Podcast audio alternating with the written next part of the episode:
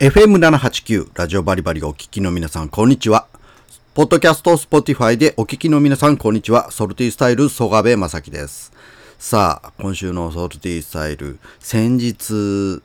実はですね、まあ、あの、パラパラっとした雨が降る日だったんですけれど、急に、まあ、嫁さんが山行きたいと。山行きたいか。うん、ということで、えー、まあ、二部川の奥にある奈良原山までちょっとドライブに行ってきました。えー、っとですね、このね、何年かなんですけれど、実は、あの、非常に、まあ、キノコが気になるということでね、この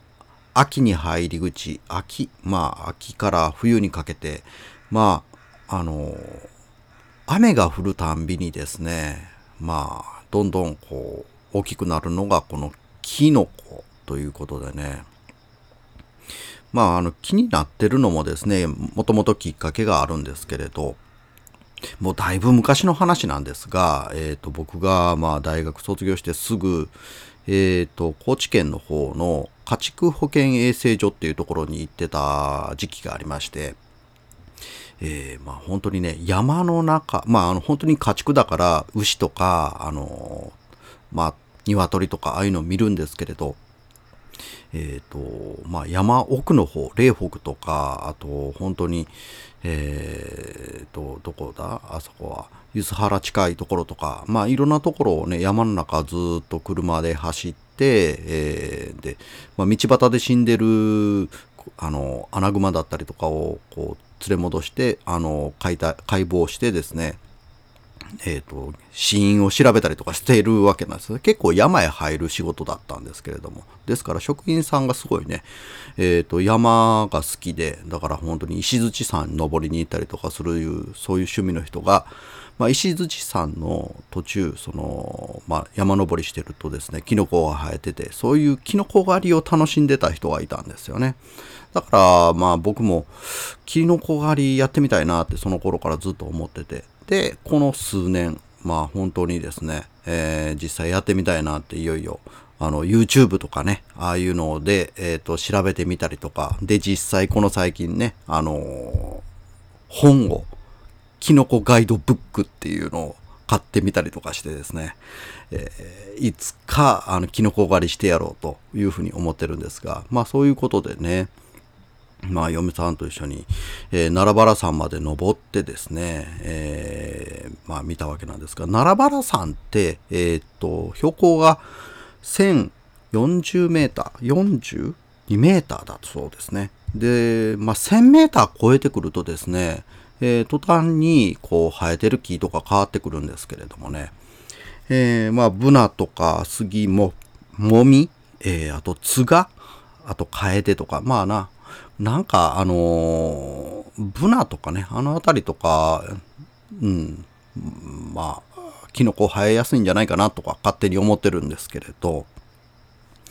まあ、あの、目当てとして、まあ、まず取って食べてみたいなって思うのが、平竹、えー、なんですよね。まあ、生えてるかどうかは本当に全然わからない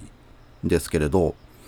まあ、平竹って言ったらですね、えー、まあ、一番皆さん、あの、想像がつきやすいのが、お店で売られてるエリンギ。まあ、エリンギが、まあ、この平竹の仲間だそうですね。ですからね、まあ、あの、割と肉厚で美味しい。肉厚っていうかな。うん。まあ、ただね、平竹の、えー、平竹に似た毒系の、あのキノコっていうのがですね、月夜岳って、これまあ、超有名ですよね。えー、割ったら、あの、黒いシミがあるとか、あの、ペロンと剥げないとか、なんかいろいろ言うんですけれど、まあ、月夜岳。あの、毒としてはですね、食べるとのたうち回る系だそうですね。恐ろしい。いや、まあだからね、えー、知らないのでいきなり食べるっていうのは僕はちょっとそれは怖いなと思って。まあ今、あの、絶賛、キノコ先生を募集中ということでね、どなたかね、キノコを知ってる人、詳しい人いないかなというふうに思ってます。はい。まあですがね、本当にね、もう秋のこう味覚とか、なんかいろんな秋を楽しむって、あ、本当にね、あの、紅葉もね、えっと、徐々に始まってますからね、山の方ではね。だから、まあ山を見たりとか、あの、美味しいものを探してみたりとか、すごくね、あの楽しみが、幅が広がりますね。えー、まあこんなにね、えー、山、山歩きが楽しいって最近思うのは、えー、こんなことないですけれども。まあただね、えその日、え奈良原山、山の上まで行くとですね、土砂降りの雨ということで、車から結局一歩も出なかったという 何しに行ったんやろっていうふうな思いましたけれども。まあ、さてさて、えー、後半はですね、えー、新しいことを始めましたのでね、新しい釣りの話をしていこうと思います。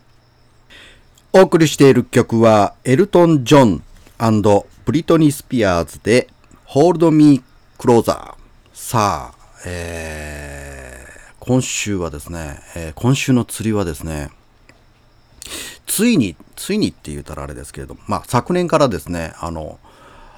川釣り、まあ、渓流釣りを始めて、まあ、ルアーフィッシングの代表的な、まあ、あの、アマゴとかああいうのは、えー、渓流っていうのをちっちゃなルアーを使った、本当に、しかもあの、ベートリールっていう、こう、ちょっと、ね、あの、まあ、ルアーフィッシングでは定番かもしれないですけれど、あの、ちょっとこう、特殊な、あの、形をしたリールを使ったルアーフィッシングで、丸1年、去年の9月から始めたんですけれどもね、丸1年経ってですね、えー、まあ、やってみたかったルアーフィッシングの一つだったんですが、そっからもう一声、えー、新しい釣りをということで、えー、まあ、この渓流釣りの中でも、テンカラ釣りというやつですね。テンカラ釣り。これを始めました。はい。ということでね、えー、天からってなんでって、まあ、あの、あんまり聞かないかもしれないですね。これはですね、えー、まあ、フライフィッシングって聞けば、あなんか想像がつくかもしれません。えー、フライフィッシング、そうですね。えー、糸をこうなんかビヨーンと伸ばして、こう、前と後ろ、竿を振ってですね、こう、この勢いをつけて糸を飛ばすというようなね、えー、こう、ヒュンヒュンヒュンヒュンとやってるね。えー、まあ、映画で言うとですね、リバーランズスルーイットって言ったら僕らの世代、えー、まあ、40代ぐらいの人ね、あの、思い出すかもしれません。えー、まあね、40から以上の人でしょうかね。うん。あのそういうね、えっ、ー、と、こう、ちょっと毛張り釣りなんですけれど、本当にシンプルなんですよね。えー、日本の毛針釣り。えー、まあ、あの、フライフィッシングと違って、これリ、フライフィッシングの方はリールがついてるんですけれど、本当天から釣りっていうのは、まずね、竿、あと、釣り糸、針、これだけです。はい。ですからね、えー、すっごくシンプルなんですよね。ですが、あの、こう、まあ、やってることはフライフィッシングと似たような感じなんですよね。こう、竿を振って、糸をこう、ピヨンピヨンピヨンと前と後ろ前後に、こう、竿を振りながら、えー、勢いをつけてピヨンと飛ばすっていう感じなんですが、まあ、釣りのイメージとしたら大体餌釣りとか待っているようなイメージなんですけれど、このね、天から釣り、ルアーフィッシングに似ててですね、えー、まあ、すごいテンポのいい釣りなんですよね。これね、ほんとね、映像で見てもらいたいんですけれど、もうピュンピュン、こう、竿を振りながら、えー、毛針を水面に落とす。でもう5秒ぐらい経って釣れなかったらまた次のポイントへ落とすみたいな感じなんですよ。もうピュンピュンポン、ピュンピュンポンみたいな感じでね、